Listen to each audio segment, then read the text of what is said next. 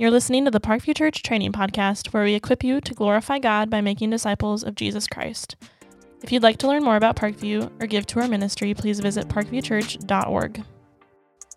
Hello, Parkview Church. This is Devon, your communications director here at Parkview, and I'm sitting down today with Pastor Thomas and Pastor Mark um, just to get to know a little bit more about what Thomas does here. As you may be aware, his position changed a couple of months ago, at June, um, and he is now our executive pastor. So we're going to be learning about that and also learning about his role as an elder here at Parkview. So to begin, Thomas, hello. Hello. How are you today? I'm well. Good. Quite well. It's good to hear. Um, we haven't done one of these in a while. I know we're a little rusty. So we're all here, and we record Sitting right next out. to the uh, student ministries office, and uh, gets pretty rowdy. So if you hear something, that means we're just it's the vibrancy of ministry. That's right. You that's know? a good that's way of exactly that's right. it. It's a sound of joy. yes, happening. Things are happening at Parkview. awesome. Well, just to get started, Thomas, tell us about yourself. How did you end up here at Parkview? Wow. Life story in five seconds. Well, someone carried me here. Oh well. Literally. Literally. It's an early start. Right. Yeah, I I am uh, I know not an old man, but I feel like Parkview has been I feel like I've been around here forever. Uh some of you, well, probably approximately zero of you would know um, that my grandfather, my dad's side, was actually the senior pastor at Parkview for I think one year. Not sure it went great. Um, so it goes way back, way back. That was in like 1973. Actually, I remember looking through the um, the Get to Know Parkview pamphlet that was put out maybe 10 years ago, 15 years ago, and all these pictures kind of from each decade of ministry at Parkview. And there in the 1970s picture of the youth groups in front of the church sign in Coralville with big old floppy collar and you know some big old hair is my mom and dad in their junior or sophomore and senior year of high school. Wow. wow. Um, so and then yeah, it's funny. Right along with uh, baby Neese, you know, and everything in the in between us, you know, thinking of the directory, you know, and seeing like oh, Tom and yes. Julie Neese I've in their glory years.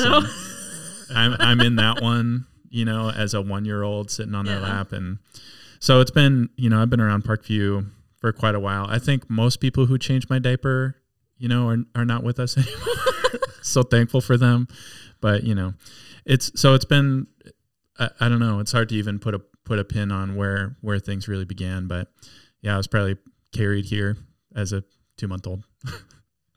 now you're carrying your kids in. That's right. Yeah. It's come full circle. Full circle. It yep. really has. Yeah. Nice. So you have kids. Tell us about your family. Yeah. So we have five year old Jack, mm-hmm. born on the 4th of July. He is a firecracker. Uh, we have two year old Silas, who is just a total sweetheart, uh, loves to cuddle, very wonderful boy, more of a cuddler.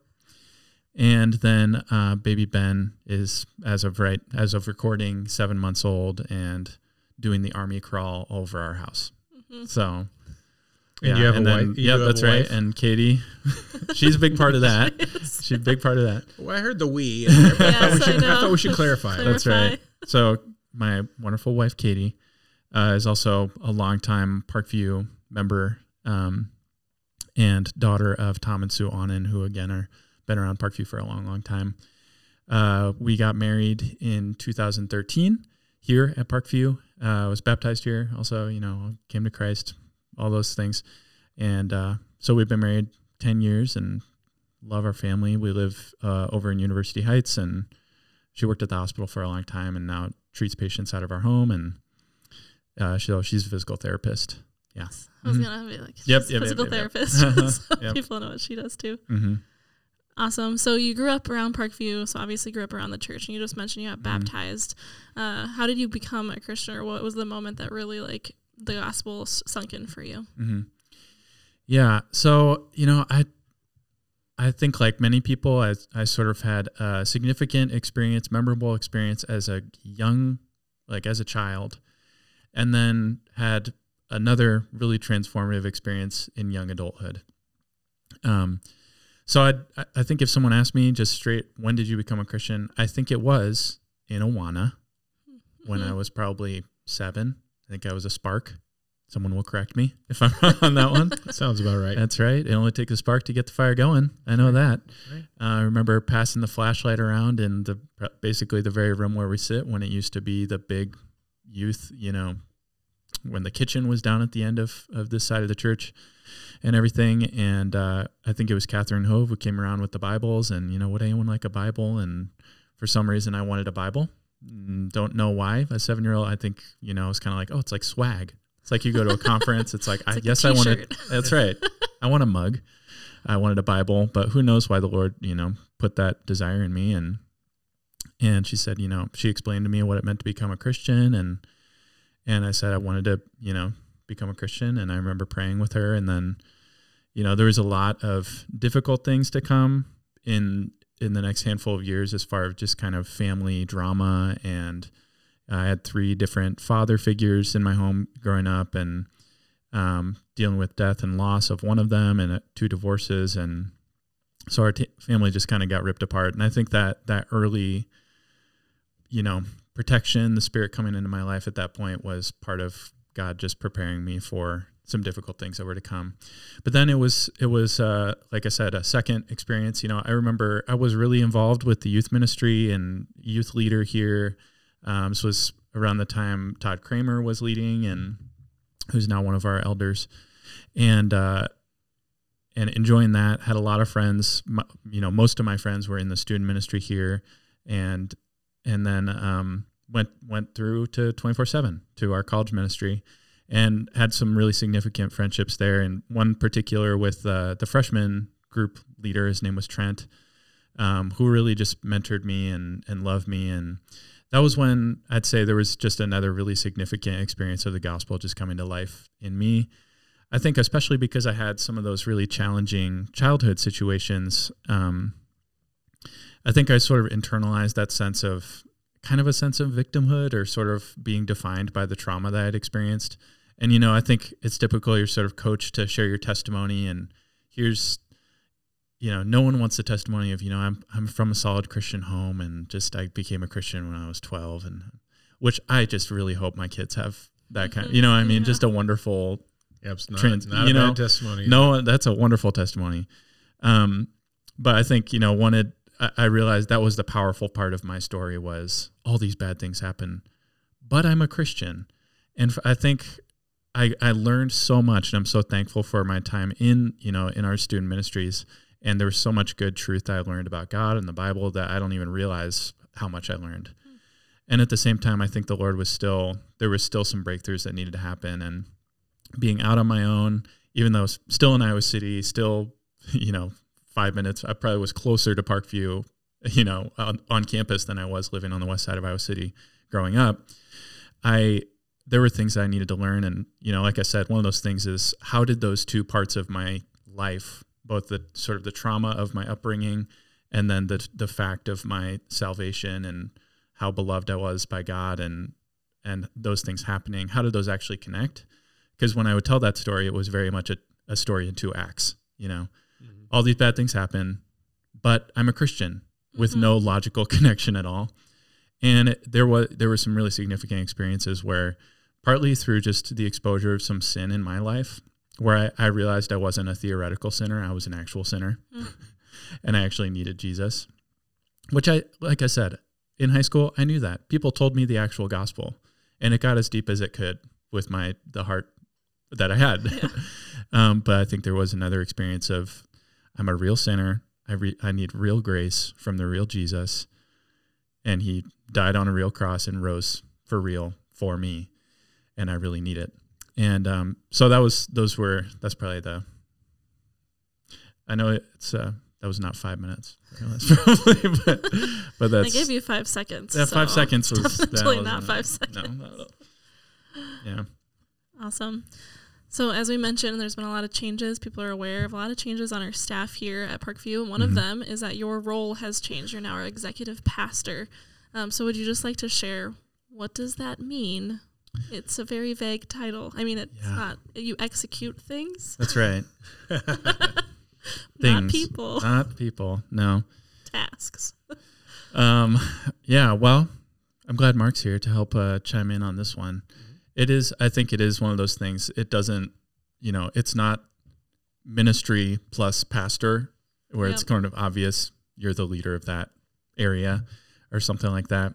And it's not. There's no real analog in the, you know, in the business world necessarily or anything where people would go, oh, I understand what that is. Um, and there, there's also a lot of, you know, if you, you know, for instance, Grace Church up the road, they have an executive pastor probably his role looks different than mine does. Um, yeah. And that's yeah one of those. And the reason for that is because it's it's really in many ways defined by the the complementary gifts between Mark and I, and what what I'm good at, what Mark's good at, trying to fill in each other's sort of blind spots and strengths, and and and make sure that we're we're doing something that complements one another well. So I think that's one of the reasons why there is often kind of like, what do, what is that position? I know what the lead pastor does. They're the leader, you know, right? But, you know, isn't everyone supposed to be executing ministry? You know, yeah.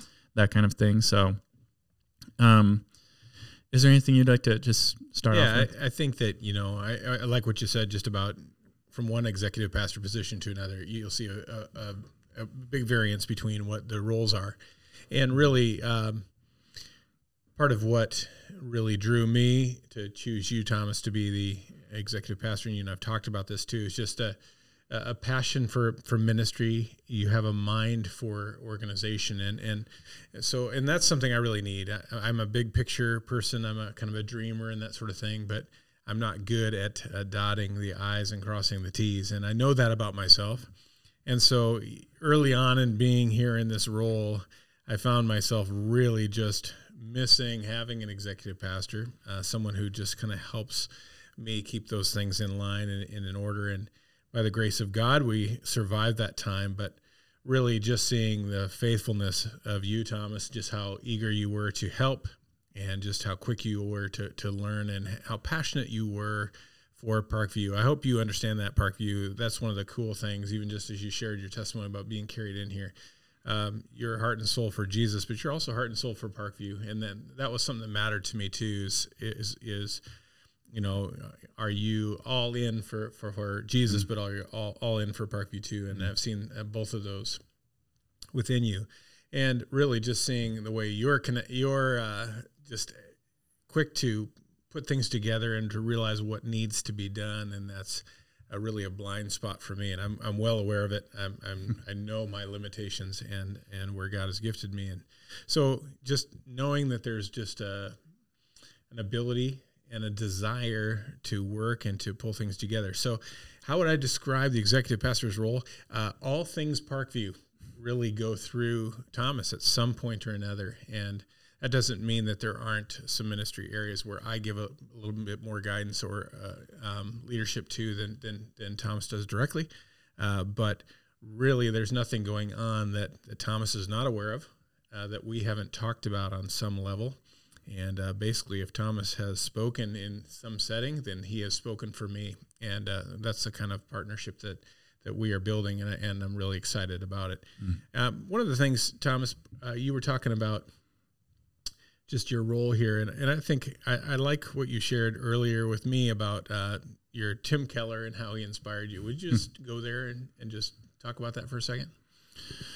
Sure. Uh, yeah, I think, well, that's another part of maybe my story here at Parkview is then, you know, when I, I went to the University of Iowa and then um, graduated, didn't didn't really think ministry was part of my future, but others around me identified that calling and when the guy who mentored me, I mentioned Trent, moved on to to a different position, pastoral position, he said, "You got to do this." And I was like, "Oh, okay. Well, I've got some time. I'm thinking of doing some other things." But then, yeah, it was clear the Lord was calling me. And so anyway, so I was doing college ministry here, the 24/7 staff, and really, you know, was leading freshmen, that kind of thing. And and I think that was a, a time when it was kind of in vogue to to sort of I, I think of a guy like oh, what's his name Matt Dallas, Pastor Matt oh, Chandler. Yes. Yeah, okay. Yeah.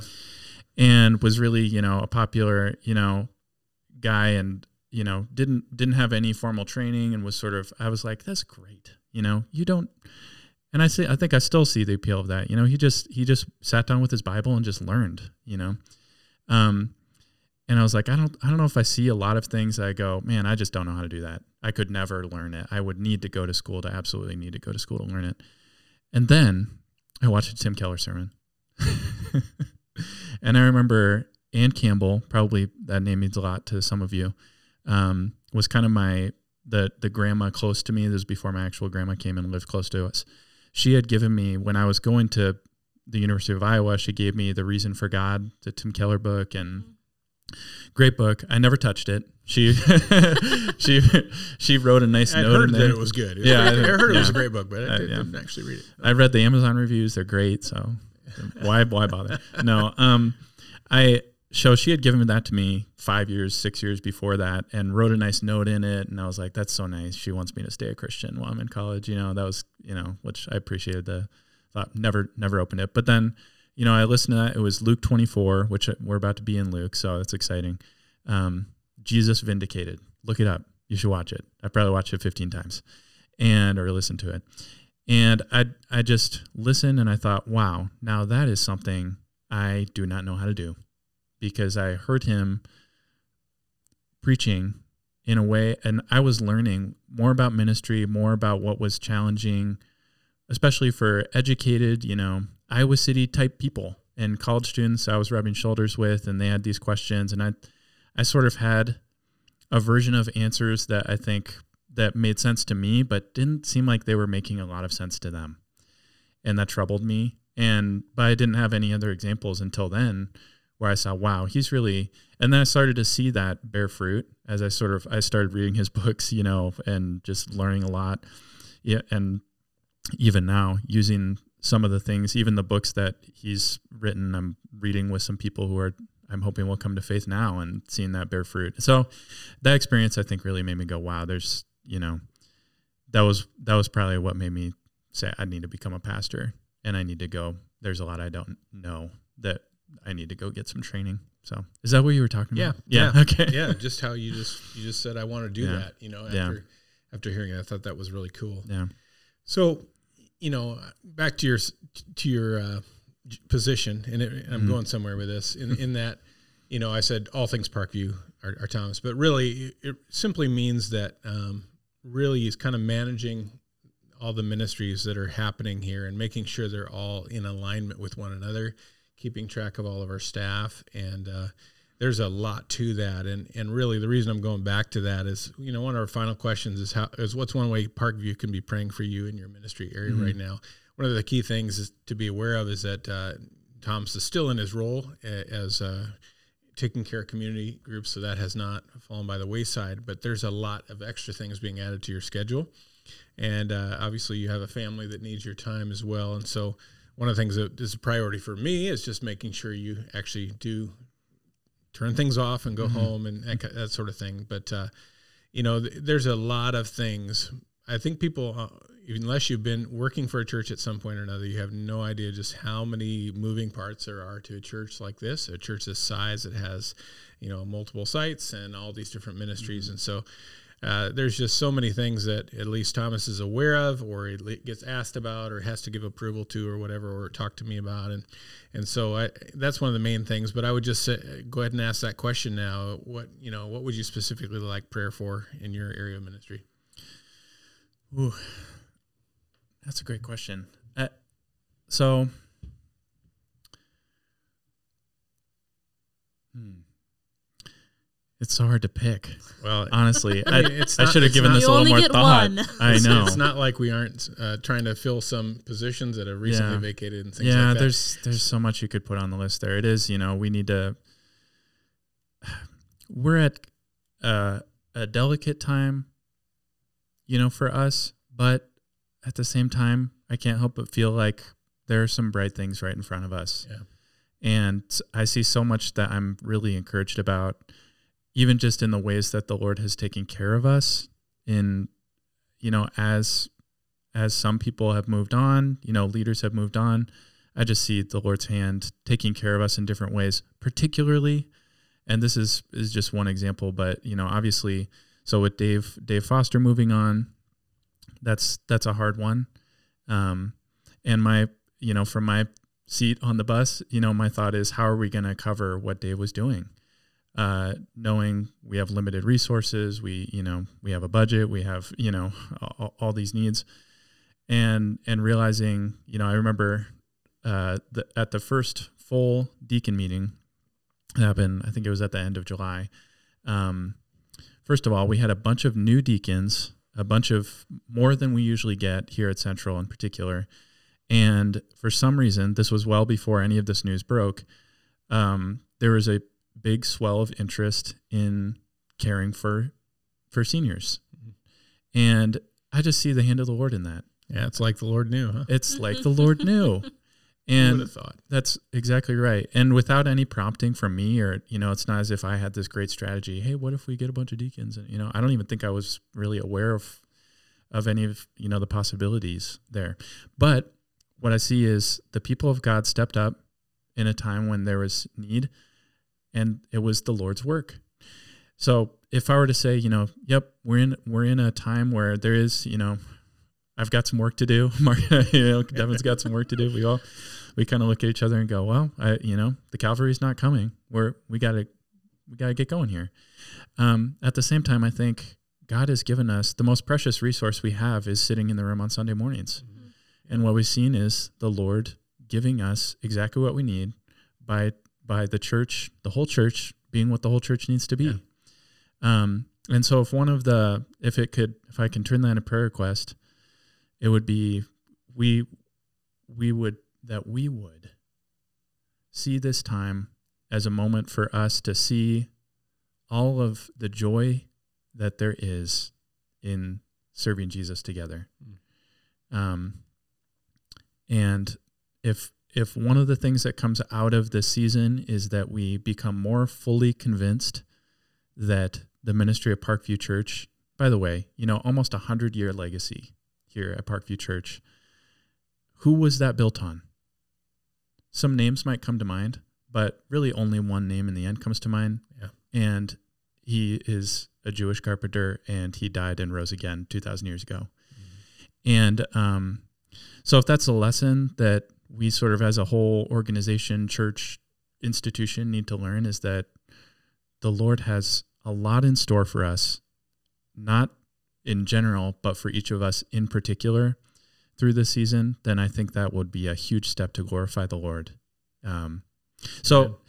I guess that's let's let's pray for all of us to be awake and alive to the reality of God moving among us, um, and just openness to what the Lord might do if if each of us really take an honest look at at what the Lord might have for us in this season. So to me, that's exciting. So in the midst of some grief, it's exciting. So. Fantastic. mhm. Great. Is there? Does everyone know what I do now? You want to itemize it for everybody? to know? well, I don't know. like, I what does a day look like in Yeah. here? Would that be helpful? I mean, chart it all out. Meetings. There are a lot of. I, There are a I, I definitely probably am in the most number of meetings. You know, Yep. the way I thought if it, if there were a helpful illustration, it would just be. I told Mark this earlier this week. I said, you know, I think how I would describe it is, I go to Mark and I say, Mark, where are we going? And Mark says, we're going to France.